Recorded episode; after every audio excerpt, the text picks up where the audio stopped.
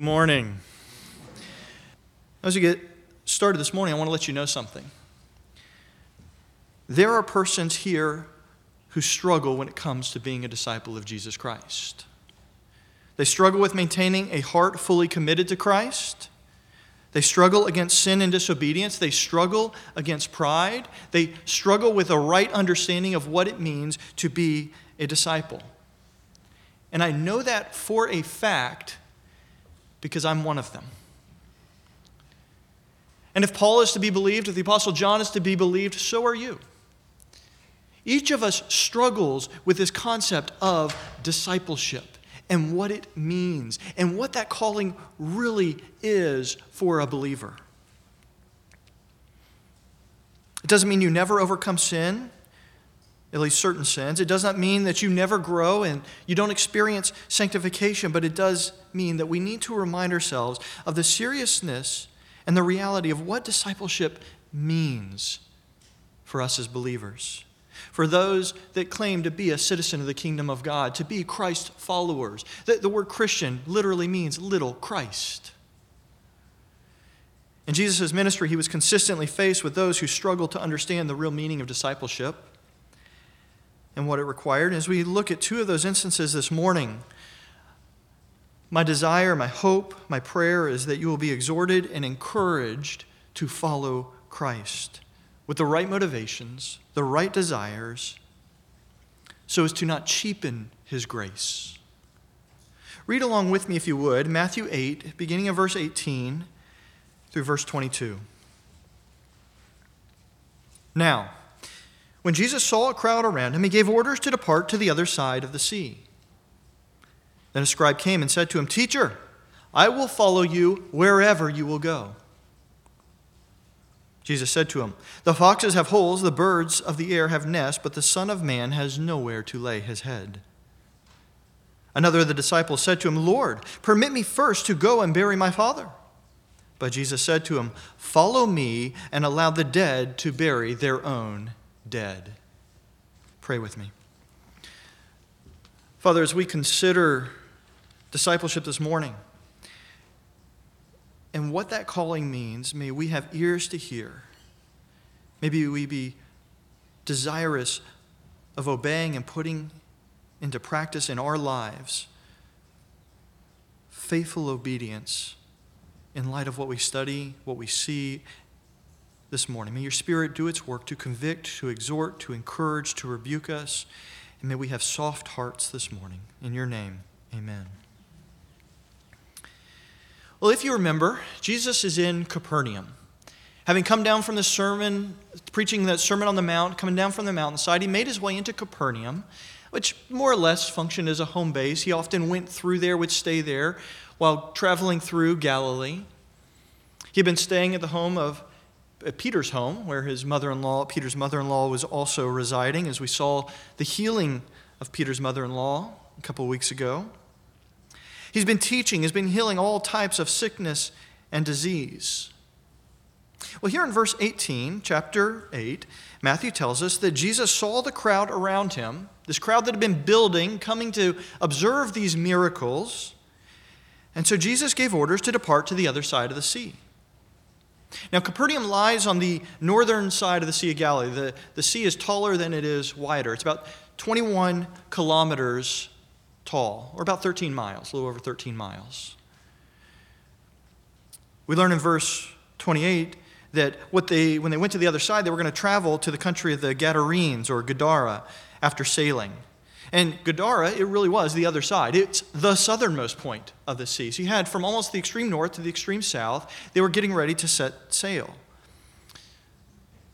This would have been a trip of roughly four to six hours, depending upon favorable winds and no other issues, which, as we'll see next week, they encountered a great storm, which certainly made issues for the sailing. Just for perspective, it's not even a four hour drive to Nashville from Atlanta.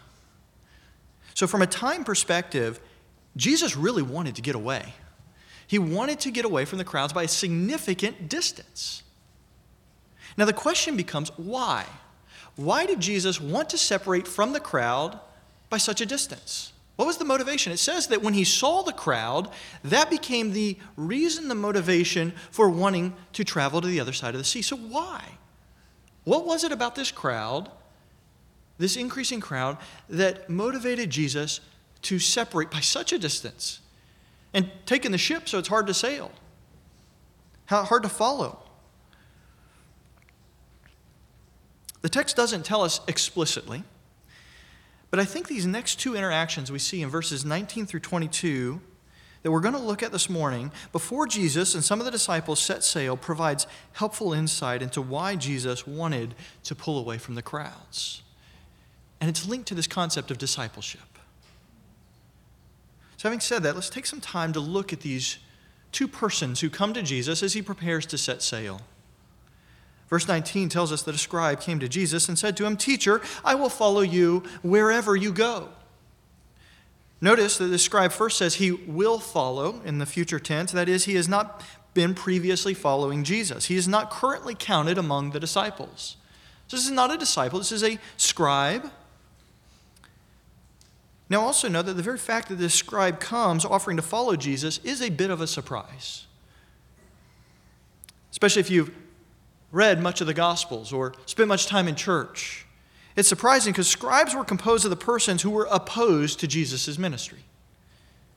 We find them throughout the Gospels trying to trick and trap Jesus with their words and their questions, to test him, to try him, to try and turn the people against him, to try and make him slip into blasphemy. The scribes, along with the Pharisees, were determined to get rid of Jesus as his ministry continued and progressed. These were the persons whom Jesus himself called whitewashed tombs. That is, you look good on the outside and you have death and decay on the inside. He called them, you brood of vipers. I'm not sure I've even called someone that. And at Jesus' crucifixion, it was the scribes, along with the chief priests and the elders, who were mocking him, saying he could not even save himself. These were not his best friends. So it's somewhat remarkable and certainly unique that this scribe is coming to Jesus wanting to follow him, supposedly as a disciple. Note, too, that from the crowd's perspective and from the scribe's perspective, what he's offering to do to follow Jesus as a disciple is, in their perspective, pretty significant. It's a pretty significant sacrifice. It would have appeared that he was going backwards in terms of professional advancement. He was taking a salary cut, a demotion, if you were. He would potentially be ostracized by other scribes. In light of that, the question we really need to ask, though, especially when we read one verse later, is is it true that the scribe's intentions were really so self abasing and humble?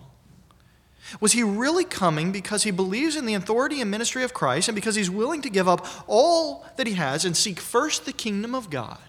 Is that why he is coming?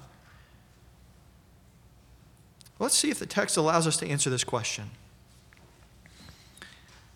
We, we right away notice Matthew doesn't tell us any more about the scribe, at least not explicitly. The scribe is unnamed, no history is given. In fact, all that is explicitly noted about the scribe is that he came and uttered this singular expression Teacher, I will follow you wherever you go. Yet, despite the paucity of information, a great deal can be deduced from this brief interaction and Jesus' response. I mean, starting right away with the address. How does he address Jesus? He says, teacher.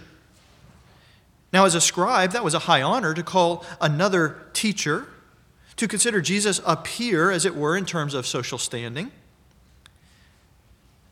And yet, this address really exposes the limit of belief of this scribe. Because what did he not call Jesus?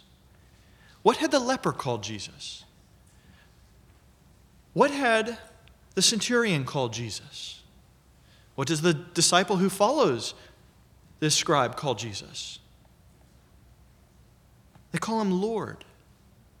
There was no equivocation, but rather recognition of the divine origin, the divine authority, and the divine power of the Lord Jesus when the leper, the centurion, and this other disciple come to him, but it is not found in the address of this scribe. Even the demoniacs in Gadara that we'll look at in a couple of weeks recognize that Jesus was the Son of God. However, throughout the Gospel of Matthew, there is no record of any true disciple referring to Jesus as teacher. It was a manner of address reserved for those who were not well disposed to Jesus, such as the Pharisees, the tax collectors, the Herodians, and the Sadducees. There is no example of a true disciple saying and addressing him, teacher. They refer to him as Lord, Master. The scribe stops, stops short of declaring Jesus Lord. In other words, the scales have still not fallen from his eyes. He is still walking in darkness, unable to see the absolute authority of Jesus Christ. The scribe is attracted to the ministry, to the miracles, perhaps even to the message. But it is merely fascination, not transformation at this point. So then we're left to ask if he has not been spiritually quickened and made alive, why does he wish to follow Jesus? Perhaps you may even say, Well, I hear what you're saying, but uh, isn't that a little bit harsh and judgmental? You've jumped to the conclusion that this is the type of person, that he's an unbeliever, that he's really motivated by something else. I mean, doesn't the scribe's desire to follow Jesus contradict those observations I just made and the conclusions I've proposed? I mean, scribe likely supposed that he was already paying a high price and volunteering to follow Jesus. I mean, such a decision was going to cost popularity in some circles. Going through the process of discipleship after already being a scribe, having previously been a disciple of some other scribe, would be humbling, it would be time consuming. Well, the answer is no. I don't believe this his response, his desire to follow Jesus, undermines the conclusions I've stated about the scribe's actual lack of faith. And I think Jesus' answer to the scribe validates those conclusions regarding the spiritual disposition of this scribe. Note how Jesus responds in verse 20. The foxes have holes, and the birds of the air have nests, but the Son of Man has nowhere to lay his head. That's it. That's the sum of the response. In what might at first be described as somewhat elusive or evasive of an answer, Jesus describes the living conditions of foxes, birds, and himself to answer. Clear as mud, right? However, this response by Jesus gives us a lot to unpack. Notice first the adversative but in the midst of Jesus' response. You see, Jesus is correcting something about this man's thinking. In other words, already we're being told to recognize and realize something has to be corrected. That's why he says but there in the midst of his response. Jesus is correcting something about the man's thinking. And that thinking has a correlation with the dwellings of the foxes and birds. Now, this is metaphor, figurative language. And so we ask, what is the limit of this analogy that he's making? Well, simply put, this scribe believed that following Jesus offered security, comfort, and ease. Just as the fox has a hole to which he continu- continually return for comfort and security, just as the bird can return to its nest in the trees and the branches, safe off the ground, and the relative security that it provides to raise newly hatched young in peace, this scribe expected to find earthly comfort and ease by following Jesus. You see, his offer to follow was no selfless offer of discipleship. It was a carefully weighed, calculated decision that to this scribe offered greater earthly comfort and security than he was going to be giving up. The scribe had observed days, perhaps weeks, of Jesus' miracle working in and around Capernaum. He watched the popularity of Jesus grow. He was amazed with his healing power. Remember, Matthew is at this point, he, he, he highlighted the teaching ministry of Christ with the Sermon on the Mount. He's now been highlighting the healing and miracle working ministry of Christ, starting there in Capernaum. He's continuing in the midst of this. So, all of the popularity, all of the amassing of the crowds is around this healing ministry. That's what the scribe has been observing.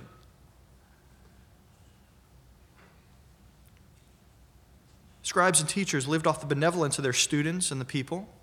A popular scribe and teacher had the ability to amass great wealth, power, and influence. In fact, the scribes as a whole carried great authority within Israel. So this scribe seeks to seize upon this growing popularity. And that old adage, proximity to power is power. I mean, if Jesus can heal all sickness and disease, then if I'm one of his disciples, I'm never going to get sick.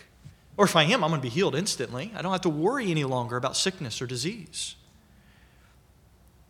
Additionally, I can enjoy the comfort and influence that is sure to follow one with this power. And so Jesus' answer reveals to us the motive of the scribe's heart. He had observed the miracles of Jesus, believes that Jesus will use this power for his own self promotion, his own comfort, his own stability, his own ease in this life, and he wants to follow Jesus because he expects comfort, ease, authority, and more as a follower. In other words, he's coming to Jesus not because of his great need for a Savior, but because of his great desire for ease and comfort in this life. And it's perhaps here that we can begin to see why Jesus desires to leave the crowds. They're increasing in size, but they're not growing in faith. They're not coming to Jesus because he can save them from their sin. The crowds are growing because they believe proximity to Jesus means safety, ease, and comfort in this life. They were no longer looking for the kingdom to come, but they wanted a kingdom now. The scribe stands as an example of the crowds from which Jesus was temporarily fleeing. You may have been in a relationship like that before with a friend, a coworker, someone else, where you realize the relationship is one sided. You are simply being used. So Jesus desires to leave. But in his leaving, he teaches this scribe and those in the crowd that to follow him means to forsake comfort and ease, not pursue it. As Leon Morris notes, discipleship means forsaking present securities and adventuring into the unknown. Like Abram, before he was Abraham, was called out of Ur of the Chaldeans to a place he did not know. So, discipleship requires us to walk by faith, not with the promise of ease and comfort in this life, the promise that it's anything but. The promise we have is that he will never leave us nor forsake us. Theologian named Ibn Said noted the crowds and the scribe do not understand that follow means Gethsemane, Golgotha, and the tomb. There will be no comfortable, settled life for one who truly follows Jesus in this world. Does not mean there will not be peace ever, but it is not earthly peace. Jesus makes that clear a few chapters later in Matthew 10 34, where he says, Do not think that I came to bring peace on the earth. I did not come to bring peace, but a sword. Now, there's an important parenthetical here we need to address. When correcting the scribe, Jesus uses the title Son of Man. Now, I say it's a parenthetical because we need to define what this means. What does he mean by the term Son of Man, and why would he use it here in this response? Well, this expression, Son of Man, has received a lot of attention because it is somewhat unique. It wasn't an expected messianic term, at least not from what we can tell. At least not one that first century Israel did. Whether they should or not is another question that we may be able to answer here in a moment. It's also received a lot of attention because of the frequency with which Jesus employs it in describing himself. You don't find others describing Jesus this way, you find Jesus using it of himself. So, briefly, I want to show you what I believe is the significance of this expression. And I'm going to do that by stating first what I believe it signifies. And then take you to a few Old Testament texts which would demonstrate this significance. So, this term Son of Man, put succinctly, is an expression that is going to bring together two important realities regarding Jesus Christ. First, it brings together the humility of the incarnation with, secondly, the promise of the anointed ruler and Messiah. Now, how does it do that? Well, it's a title that expressly, a title and expression that uniquely highlights these two Old Testament expectations: the suffering servant and the Messiah who reigns as King. Turn with me to Psalm 8.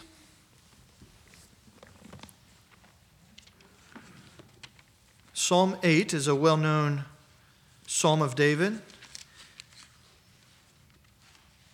Perhaps well, uh, particularly well known because it's quoted by the writer of Hebrews. There, David marvels at God's care for man. And notice what he says, uh, beginning in verse 3 When I consider your heavens, the work of your fingers, the moon, the stars, which you have ordained, what is man that you take thought of him? Or the Son of Man that you care for him? And he goes on to say, You have made him a little lower than God, and you crown him with glory and majesty. In verse 4, we see the use of this expression, Son of Man, to highlight the earthiness of man. The term for man used at the beginning of the verse, where it says, What is man that you take thought of him? That, that's actually another term for man. There's two terms for man or humankind in the Old Testament there's Enosh and there's Adam. You may recognize Adam because of Adam. Enosh emphasizes specifically the transience, the frailty of man. While the term Adam is closely related to Adamah, the ground, the earthiness, the ground from which man was taken, to which he returns, emphasizing again the transience of man, the lowliness of man. It doesn't get much lower than the dirt. It's likewise used, Son of Man, that is, in Numbers 23 19 to designate the difference between God and man.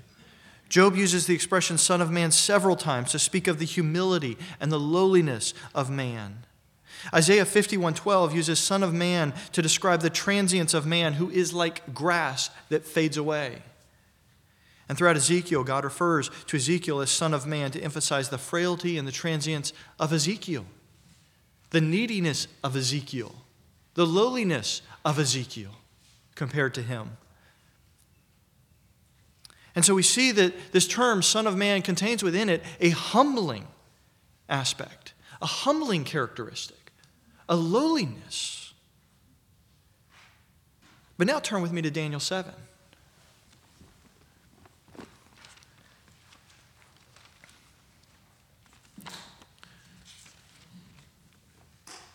Look down in verse 13. We see here uh, the other side of the title, Son of Man. In Daniel 7, Daniel has another, vision, another of his visions in which he sees God, described as the Ancient of Days, ruling and reigning over all creation with the worship of myriads and myriads before him.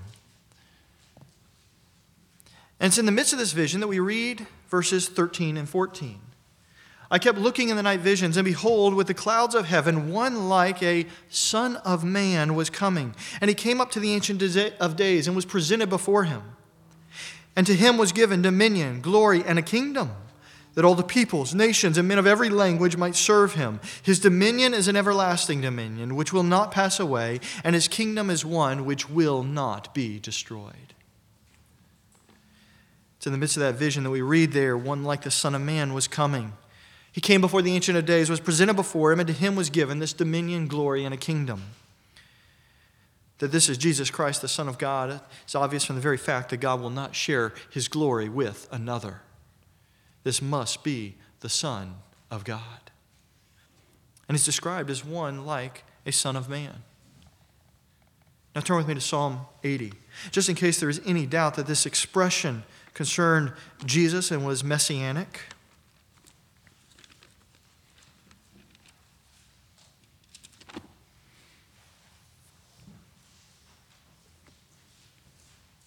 Psalm 80, beginning down in verse 14, reads, O God of hosts, turn again now. We beseech you, look down from heaven and see. Take care of this vine, even the shoot which your right hand has planted, and on the son whom you have strengthened for yourself.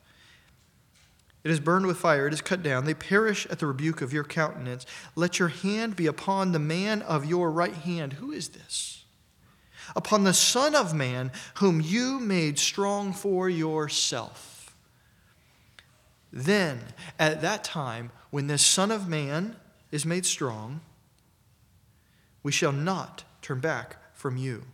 Revive us, and we will call upon your name. O Lord God of hosts, restore us, cause your face to shine upon us, and we will be saved. Jesus Christ, the Son of Man, came as the light which shined in the darkness. Summing it up, this expression, this title, Son of Man, which Jesus uses here in Matthew 8, perfectly encapsulates the two realities of Jesus Christ his extreme humility combined with his divine authority. The suffering Messiah, the Son of God in human flesh, who will one day reign as Lord over all creation for all eternity. Now, for the scribe, one who was versed in the scriptures, I do not think this reference to Son of Man would have been missed. It would have been a rebuke to the fact he did not correctly address Jesus as Lord to begin with. It would have highlighted how grievously he had misunderstood the ministry of the one he said he would follow and the meaning of discipleship. Perhaps most poignantly, we can note that throughout Jesus' ministry, though there was no place to lay and rest his head, that is, there was no place that he could call home, he eventually did rest his head. John uses this verb lay or rest in John 19:30 with regard to the head of Christ. Therefore, when Jesus had received the sour wine, he said, It is finished. And he rested his head and gave up his spirit. As one commentator noted, it was there on the cross that the Master found the resting place that he did not have throughout his entire ministry until it was finished. Matthew's clearly unfolding for us the real meaning of discipleship. So the question is how does this change how you and I live from this moment forward? It's not enough to simply understand the story. It's not enough to simply understand the intent. It's not enough to see the blindness of the scribe. We must act upon it. But what does that action look like? What does it look like to act with regard to this truth, this reality, what we've seen about the cost of discipleship and the misunderstanding of the scribe? Well, to begin with, we must recognize and respond to the lordship of Christ, the authority of Him as Lord. Don't be like the scribe who sought the benefits of Christ without submitting to the lordship of Christ. What else does it mean? It means obedience. Does your life demonstrate Jesus as Lord? Or does it demonstrate that you serve yourself or someone or something else? Is coming to church, claiming to be a Christian, something you do because it makes you comfortable? Is that what you're seeking on this earth? Or is it part of your obedience of Christ so that you might serve Him as Lord? I challenge you to come to church to be uncomfortable. And by that I mean, don't just do what comes naturally, don't just do what's easy. Reach out to others. Pour yourself into the lives of others. Make yourself uncomfortable. Make less of yourself. I have to remind myself of this. Does how you use your time and your finances demonstrate that you are serving Christ? If someone were to get a statement of your time and how you spend it, what would they say is your ambition? Or what if they got a statement, a copy of your bank statement? What would they say you were serving? Would there be clear evidence that Christ is Lord? This is one of the reasons, by the way, why, why faithfully and regularly giving within the context of the church is expressed over and over again throughout the New Testament to give joyfully, to give regularly, to give continually. It's not because God needs the money. God can do it whatever He wants. He's done that miraculously in many different ways. He doesn't need your finances because He's somehow poor and needy, but rather, it becomes an expression and it's a command in the New Testament because it exposes our faithfulness as disciples. Well, as Jesus turns to get in the boat, he is interrupted by another person.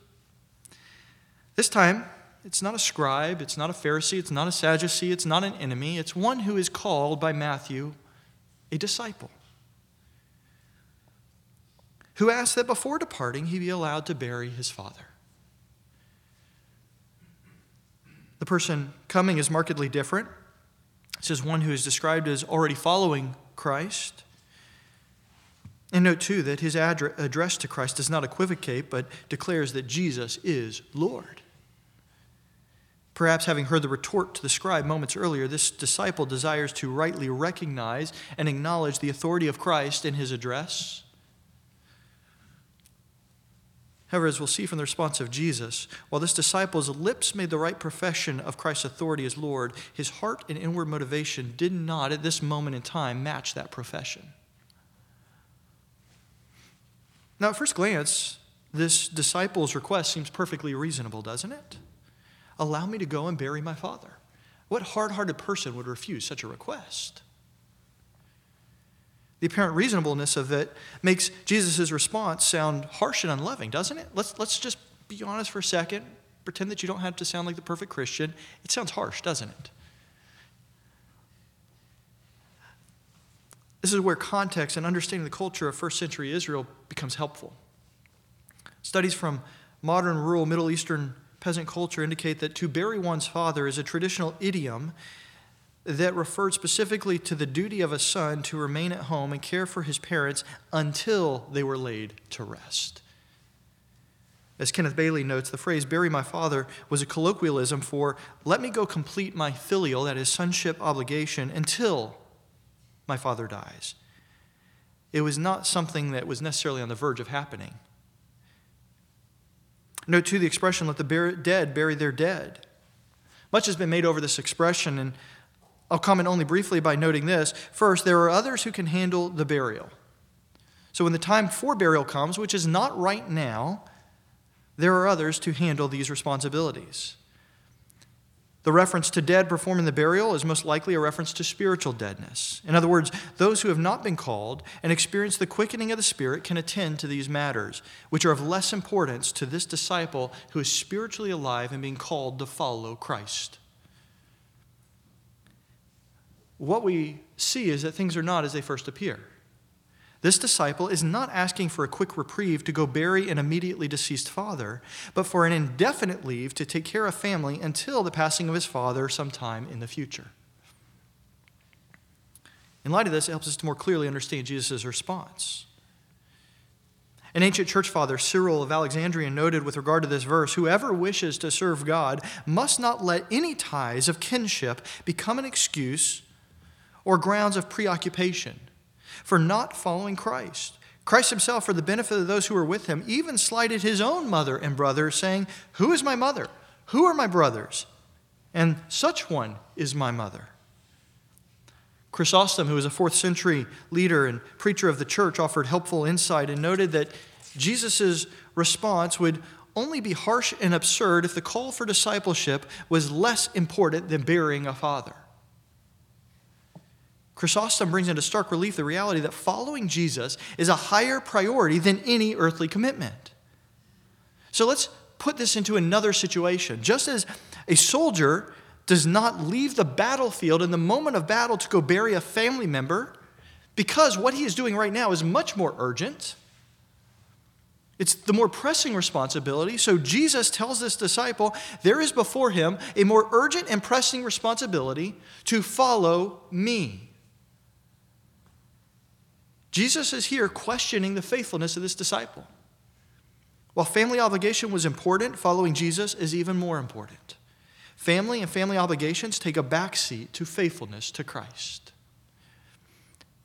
Now, in applying this, it's important to remember this is narrative. Matthew is teaching an important truth, but Jesus is not speaking to directly, he's speaking indirectly and by implication to all of us, but he's not speaking directly to every person sitting here. He's not telling every one of us to abandon family and forsake familial responsibilities offhand. In fact, what has Jesus just come from doing, according to Matthew? Now, some time has passed, but in the text, what just happened? He went back to Peter's home to take care of Peter's mother in law. So he cares about family. So don't think he doesn't care about family. That's not it in the least. What does he do when he's on the cross? He looks down and sees his mother. And he looks at John and says, John, care for my mother. She is now your mother. Mother, he is now your son. He cares about family. He cared about his mother in that Middle Eastern culture and context. Mary being cared for. So it's not that he doesn't care. We don't abandon family haphazardly. What we must do, though, is prioritize submission to Christ and to his word above family, friends, and anything or anyone else. I also want to be clear that we don't know what happened after this response of Christ to this disciple. Because this person is described as a disciple, it's quite likely that he immediately responded and climbed right into the boat. Like each of us, we need to be exhorted and rebuked at times by Scripture, even those of us who are disciples of Jesus Christ, don't we? I started this morning. Every one of us struggles with the reality of being a faithful disciple. We need those responses, we need those rebukes. We need them from one another, we need them from Scripture in order to grow in holiness and sanctification. We need correction to our thinking and our behavior. The question becomes is how do you respond to correction? We don't know what this disciple did and how exactly he responded, but we know how he should have responded.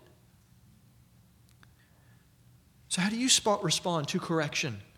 Do you bend to God's word and to the faithful, godly rebuke of a fellow brother and sister? Or do you stiffen your neck in pride and continue on your way? Continuing to confess with your mouth that Jesus is Lord, but by denying it through how you live. Fact, speaking of ways you deny Christ by how you live, one of the greatest dangers for believers in denying Christ with their actions while professing Christ as Lord with their lips today is probably social media whether it be the posts shared, the comments made, or the debates which are entered, I would suggest that there are many persons who claim Christ as Lord with their lips who are hardly recognizable as Christians in social media.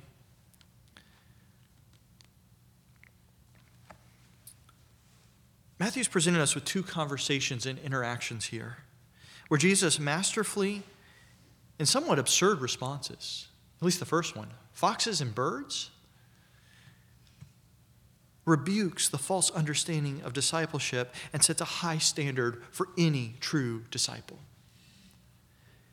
Dietrich Bonhoeffer, the German churchman who eventually suffered martyrdom by the Nazis for his opposition to Hitler's policies, called this false understanding of discipleship cheap grace. He said, Cheap grace is the preaching of forgiveness without requiring repentance. Baptism without church discipline, communion without confession, absolution without personal confession. Cheap grace is grace without discipleship. Grace without the cross, grace without Jesus Christ, living and incarnate. As we look at this text and we meditate upon these words this week, may we not cheapen the grace of God, but rather be faithful to follow Christ I encourage you, along with exhorting myself, to submit to Christ's lordship and live as citizens of the kingdom of heaven. And I want to say if you're here this morning and you are like the scribe, you're able to call Jesus a teacher. You can call him a good man, a wise man. But you cannot call him Lord, or you have not yet recognized him as Lord. Then I implore you to confess your sins Turn from pursuing your own agenda, your own pleasures, your own way in this life, and instead pursue Christ. Pursue obedience to Him, making Him known. Don't settle for the counterfeit, cheap grace. Don't settle for what this world offers. But instead, be like the merchant who sold all that he had to purchase the pearl of great value. Be willing to give everything up to seek first the kingdom of God and his righteousness. And then true peace, eternal peace will be added. True riches, eternal riches will be added. All these things will be added when we rightly prioritize Christ in our discipleship. J.C. Ryle wrote, It is not open sin or open unbelief which robs Christian or robs Christ of his professing servants, so much as it is the love of the world, the fear of the world, the cares of the world, the business of the world, the money of the world, the pleasures of the world, and the desire to keep in touch with the world. This is the great rock on which thousands of persons are continually making shipwreck. They do not object to any article of the Christian faith. They do not deliberately choose evil and openly rebel against God. They hope somehow to get to heaven at last, and they think it proper to have some religion, but they cannot give up their idol. They must have the world. And so, after running well and bidding fair heaven, well, boys and girls, they turn aside when they become men and women and go down the broad way which leads to destruction. They begin with Abraham and Moses, and they end with Demas and Lot's wife. Let's go forth this morning with a renewed zeal to make Christ as Lord known both through our lips and our actions as his disciples. Let nothing hinder us from running the race that is set before us and to make following Christ our chief ambition, no matter the cost, no matter what we have to give up. Let us obey him.